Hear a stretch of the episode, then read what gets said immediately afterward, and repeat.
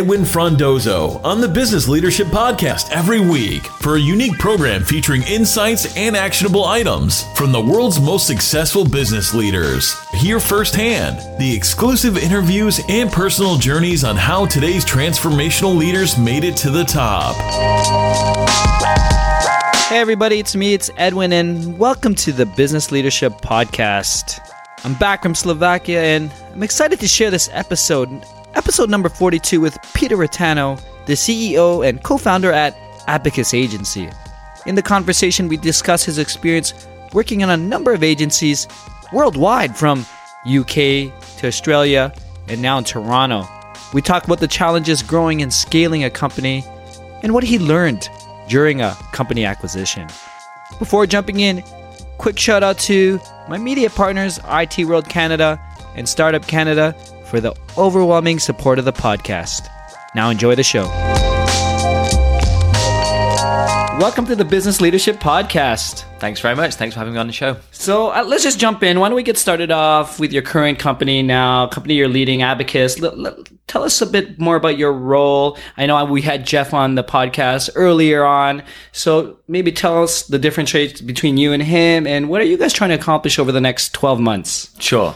So Jeff and I co-founded Abacus probably a year and a half ago around. Um, and when we got together, the um, the central thrust of Abacus was Jeff was just coming off the back of 20 years in startups um, on the brand side of marketing. I was coming off the back of 10 years in agency side marketing. So I had another agency before this. And my agency was a full service digital agency. We looked around and saw all the other agencies talking about being full service digital agencies.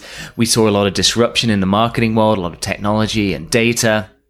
And we wanted to create an agency that was an agency or a company of the future. So we looked at, or we, we hypothesized what we saw as, uh, what, what would an agency look like in 2020 and reverse engineered that. Mm-hmm. Um, and a few things that inform that. So a move from a generalist to specialist. So everybody says they can do everything for everybody, but that means you're not good at, you know, anything, anything particularly. Right. So we really wanted to go deep in one area and that area was Facebook. There's a ton of growth in Facebook, 2 billion people on the platform.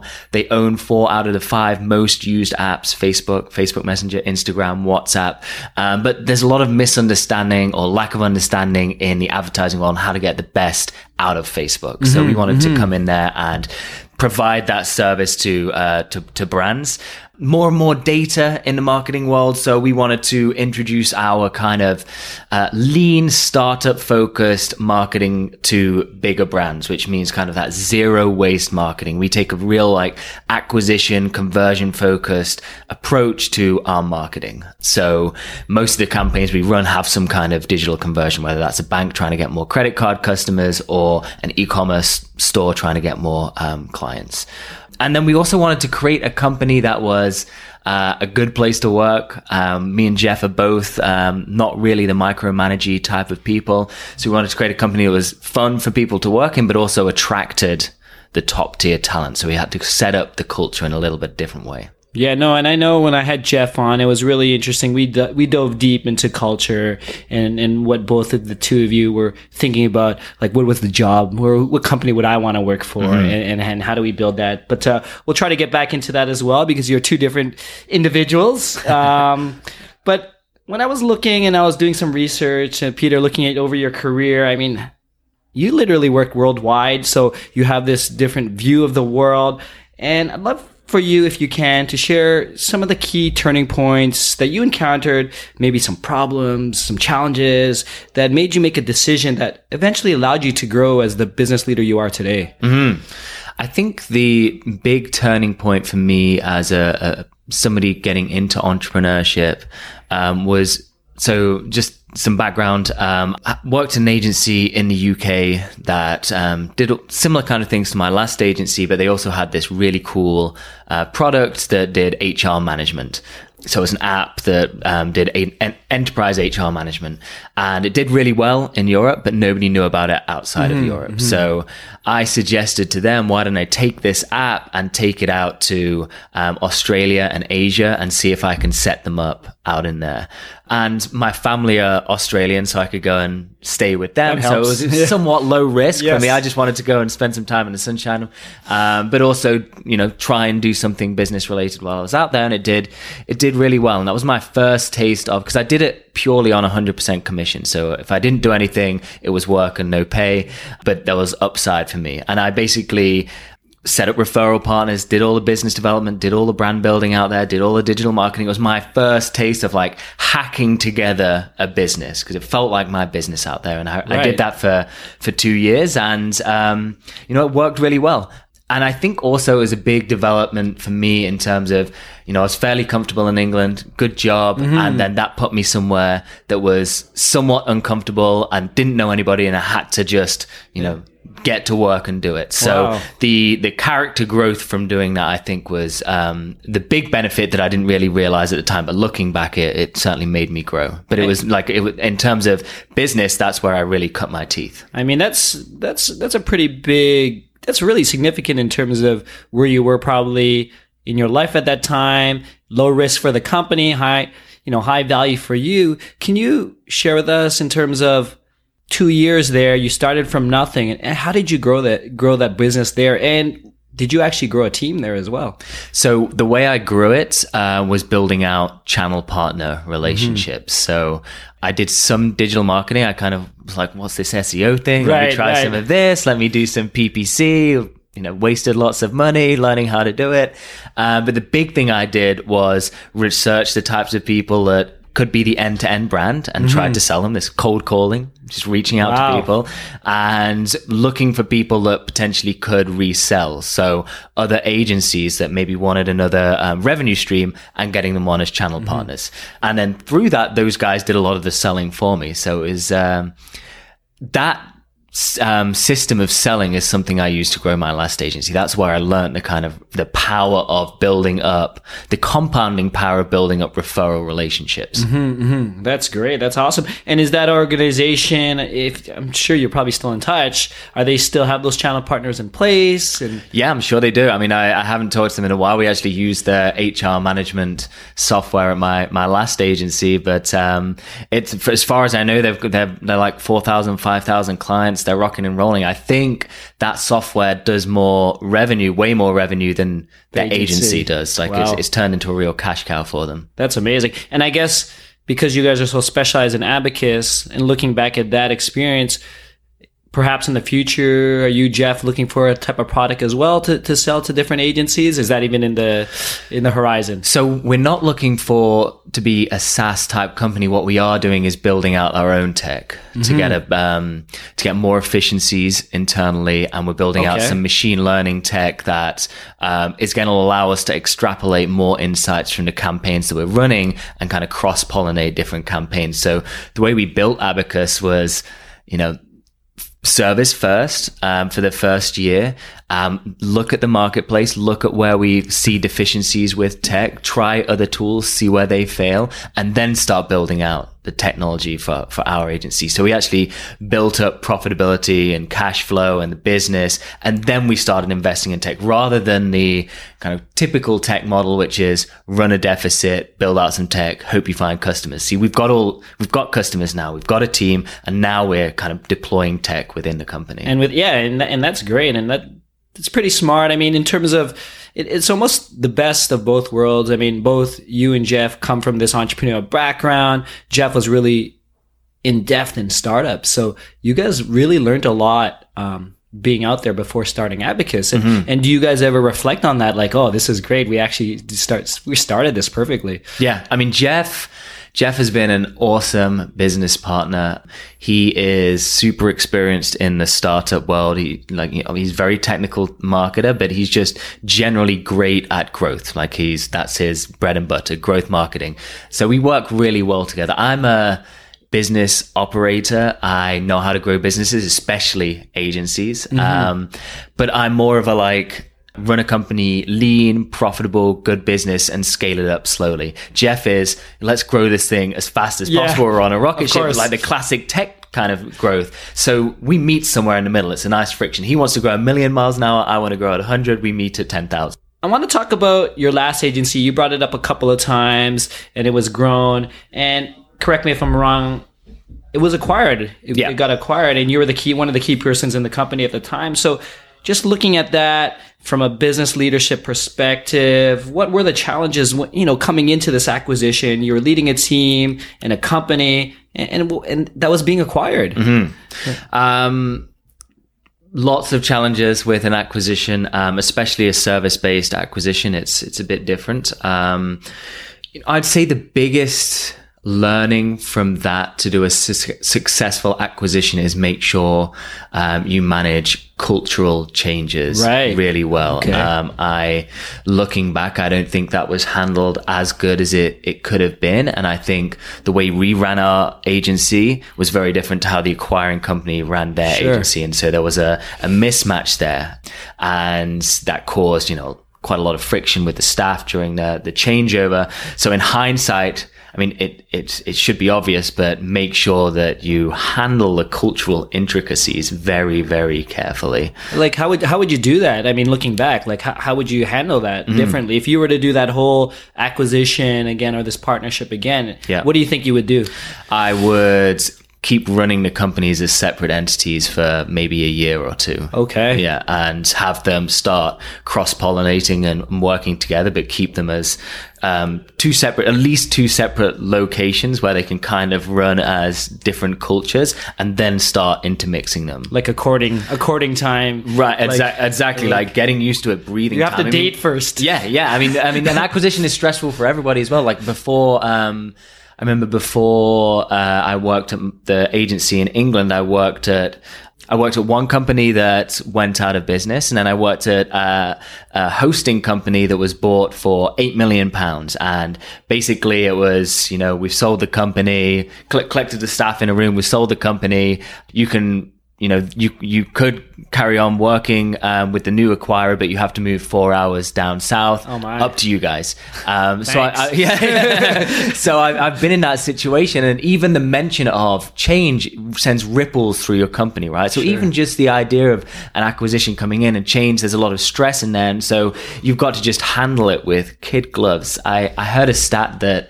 80 something like 80% of mergers and acquisitions reduces the value of the company Wow. um, so huge, huge um, problems when Which company, merging- though? The the um, company being acquired. So it's it's not it's kind of not worth it in the end for a lot of the time.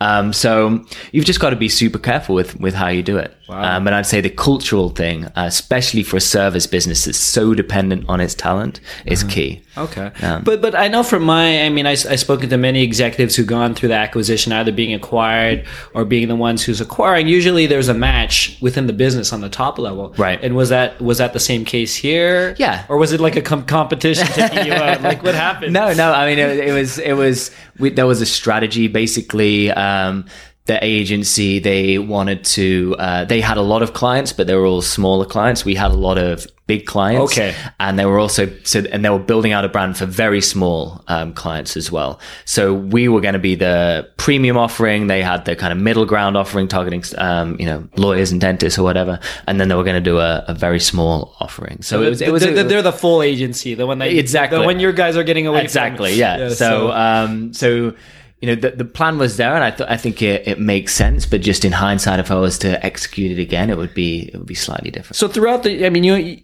you we talked about three different organizations. One's from the UK. You expanded operations. You you had another agency that got acquired. So these are specific different roles. You changed, and your team probably changed. So responsibilities changed. So how did you adjust and continually grow to be an effective leader that that who you are today? Mm-hmm.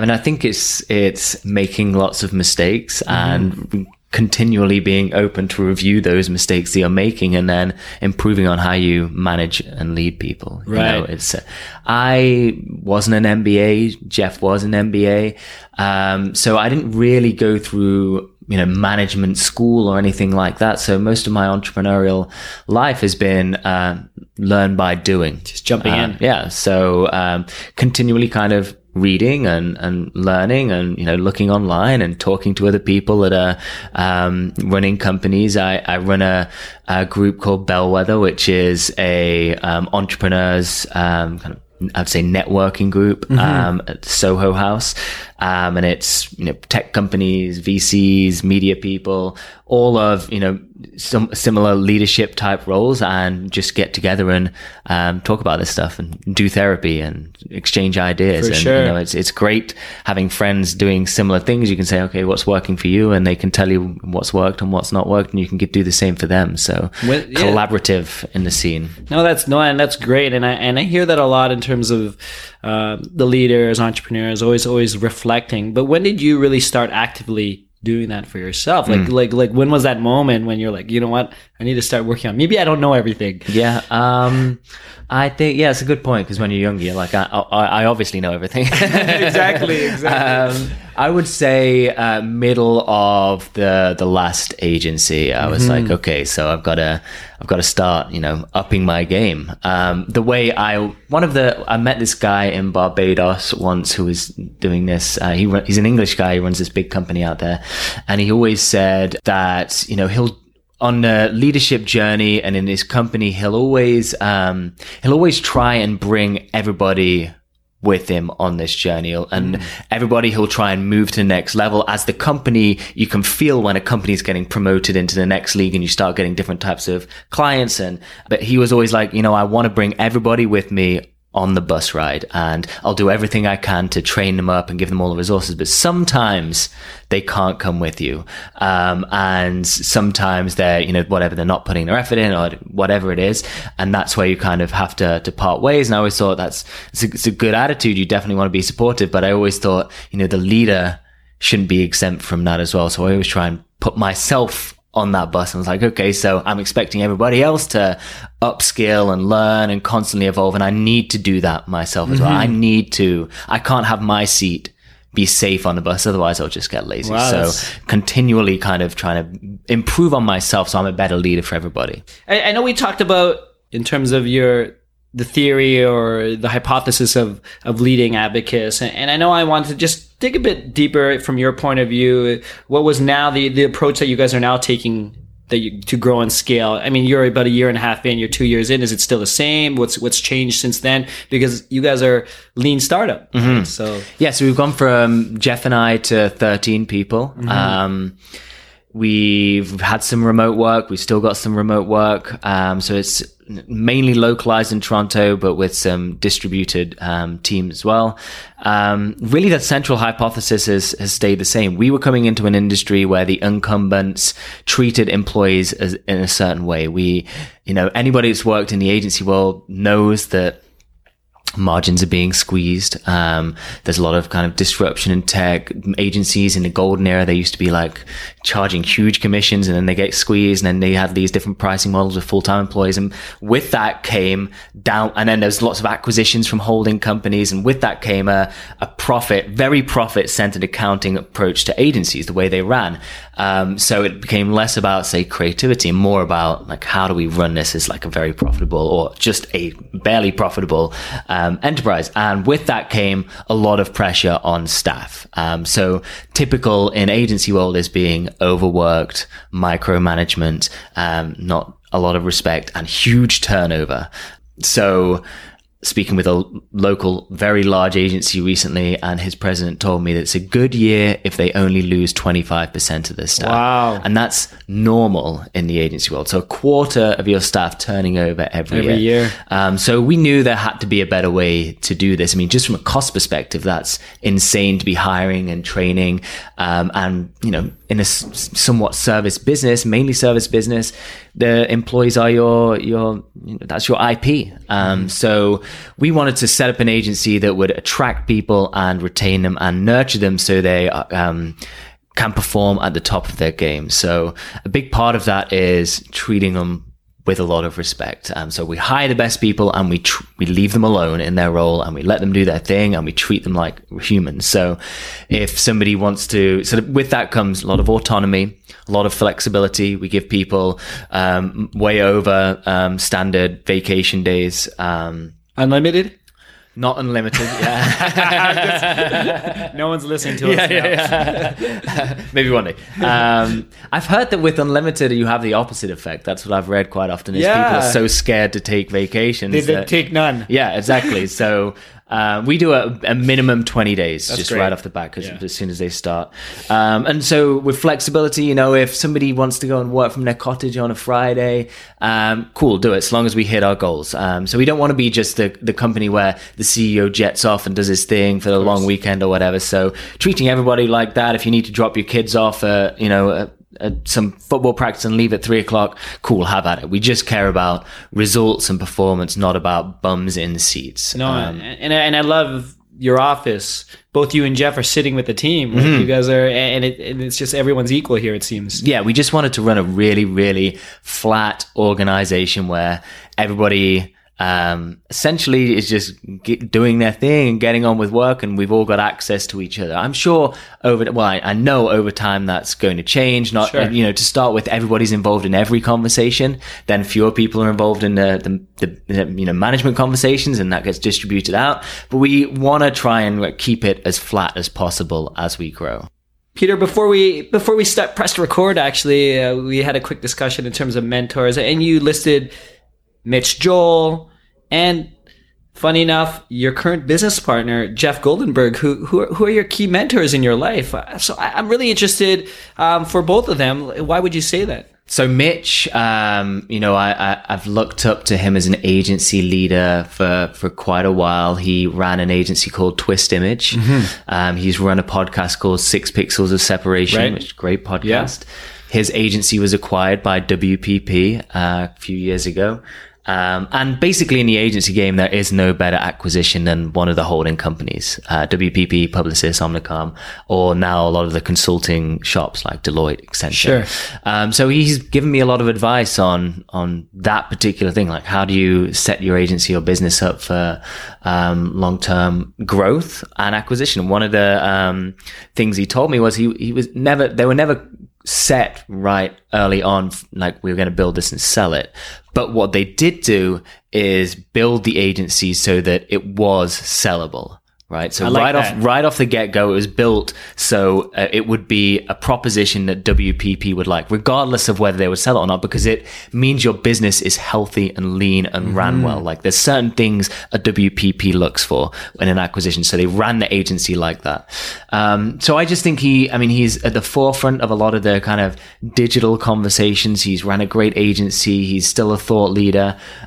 I just think he's a really personable guy, and he also likes death metal music. So Oh, I'm, there it is. so I'm, I, I'm I'm in a group on Facebook with him where we share kind of metal tracks and stuff. So we, we bond over that. So That's cool. Yeah, from an agency world, I think there's there's no better guy to look up to. Um, and then Jeff, you know, he's just a very experienced business guy. Um, and I work very closely with him and I, I learn a lot from him. So, you know, he's, he's 10 years older than me, been in business for longer. He's got a lot of scars and funny stories. He's raised money from the mob and he's done all this weird, funny things in Vegas. that. and he's run a poker business and a food business and he's done all of this stuff. And it's just, you know, he's, he's just a, a honestly a fountain of, of knowledge. Like, uh, and he, we've got different approaches to things. I think we both, both learn off each other. I didn't ask. I didn't ask the right questions to Jeff when he was on here. It seems like but he, uh, you know, even with little examples like, um, you know, we'll we both do a lot of public speaking, Yes. and you know, I'll do a talk, and I. I over prepare. I'm type A. I'm preparing for a month before, learn my speech, do my thing, get up there.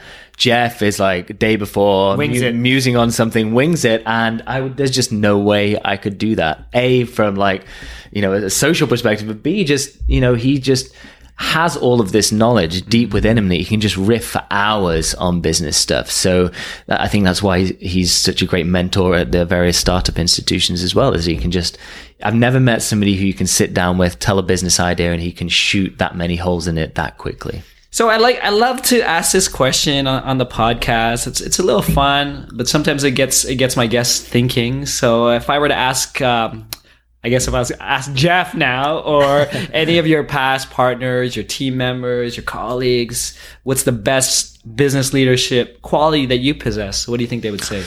I mean, I think Jeff would say something like managing the money. Yeah, that's not bad. uh, that's definitely where he doesn't have as much interest on kind of day to day ops and money management and um, that kind of stuff. So I would say that's the biggest gap I I've, i would fill for Jeff. Um, I don't know what else he would say about me. This is an excellent question. My last business partner um, would definitely say something. Him, he in that relationship, he was um, he was an accountant, so he did a lot of the financing stuff, and I was the strategy guy, agency guy. He really didn't love the agency world and marketing and stuff. So it was, it was me kind of doing a lot of the thought leadership and that type of stuff. So I think it flipped sides. It seems like it really did. Yeah, it really did. So I mean, I think that's I, I, I like that. It's basically you look at somebody and you're like, okay, so you know, where are your strengths? Where are your weaknesses? You should double down on that and I'll double down on this. Um, so, you know, playing up to your strengths and playing down and trying not to spend too much time on your weaknesses. So what else, Peter? Do you have any some special projects, initiatives, or something fun that you're looking forward towards?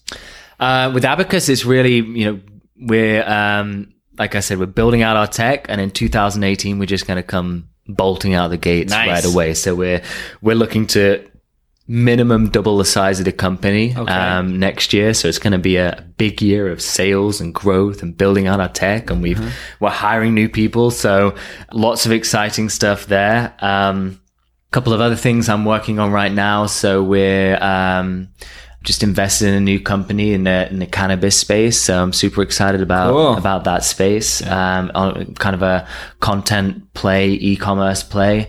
Um, Jeff and I have, have talked about doing a lot of um, or helping cannabis companies because it's obviously a, like a booming industry. Jeff is particularly fond of cannabis, and, and it's it's opening wide for for the for, for, the listeners out there in Canada. They just, uh, uh, I mean, you, you, probably could talk more, but the regulations is opening up and it's it's it's legal. Yeah. And so we get we're getting full, um, you know, legalization next year. Um, so we've got we've got um, medical already. Um, now we're moving into recreational. Um, so right now is a kind of super interesting zone where we've got consumer side brands starting up, gaining traction already, even though it's not quite legal, but they're getting ready for that. And there's really interesting marketing questions to be answered. Like, how do you market something that's illegal right now, but is going to be illegal? Like you can't do it on Facebook. You can't do it across Google. You can't do it on most programmatic exchanges. So you have to do kind of SEO, content focused type, type marketing. So, um, me and Jeff are, are, dabbling in that and I've just invested in a company called Weedbox as well. So super excited Very cool. Very yeah. cool. We'll look out for that. And I mean, we'll put, we'll post it on, uh, on the episode, uh, website, web page as well. Mm-hmm. But, Peter, I'm I'm having a blast. I, I think we're vibing on this. We could probably talk a lot, and I mean, even my own interest in terms of the marijuana space, we probably could go all night and all day if it was the evening when we're recording this. But I'd love to get some of your final thoughts around business leadership, some observations, and ideally, I'd love to get actionable recommendations for the listeners out there who are who might be looking to grow a business, start a business, take that leap to to build a business overseas or, or even starting an agency. Any any tips?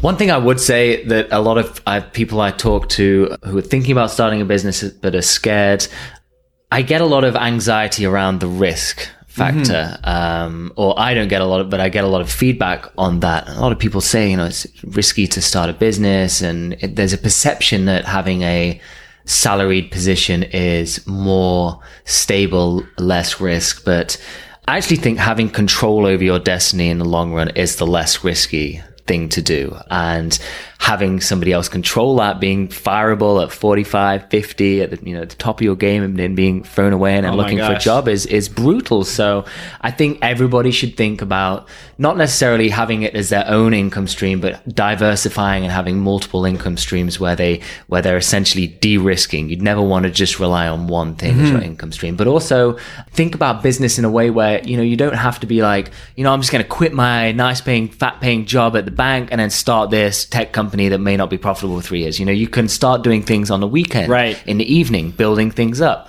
Um, you don't have to do all in on one and nothing on the other. You can do a little bit of kind of side hustle type stuff. So I think that takes a lot of the risk out of it. Like I have Abacus, but I also have a, an e-commerce store that I that I run that um, is like um, nootropics and health supplements. I do some investing, I do some teaching, but I, I like the idea of you know building up revenue streams. And if you're going to start a business, start testing and um, and building stuff out on the side before you go in, go all into it. To close, Peter, let us know where we could find more information about you, Abacus, any of these amazing projects here, or even some of this concerts that you might be going with that you want to share.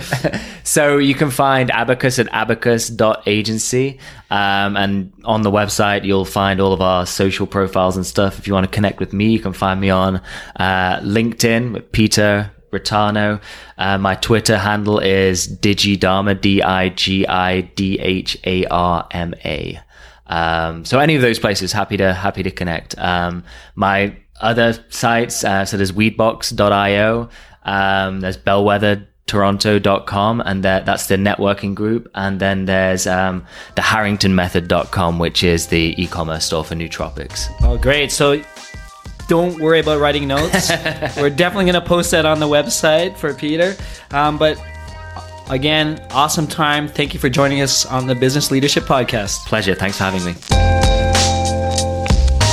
That's it, folks. Thank you for listening to the Business Leadership Podcast, episode 42 with Peter Reitano. I hope you enjoyed our conversation and realize that perhaps you need to start thinking about multiple revenue streams. To learn more about Peter, Abacus Agency, and all the other companies that he's involved with, please head over to thebusinessleadership.com slash 042 and if you have any questions, comments, or suggestions, please reach out to me on social media, Twitter, Facebook, or directly via email to edwin at thebusinessleadership.com.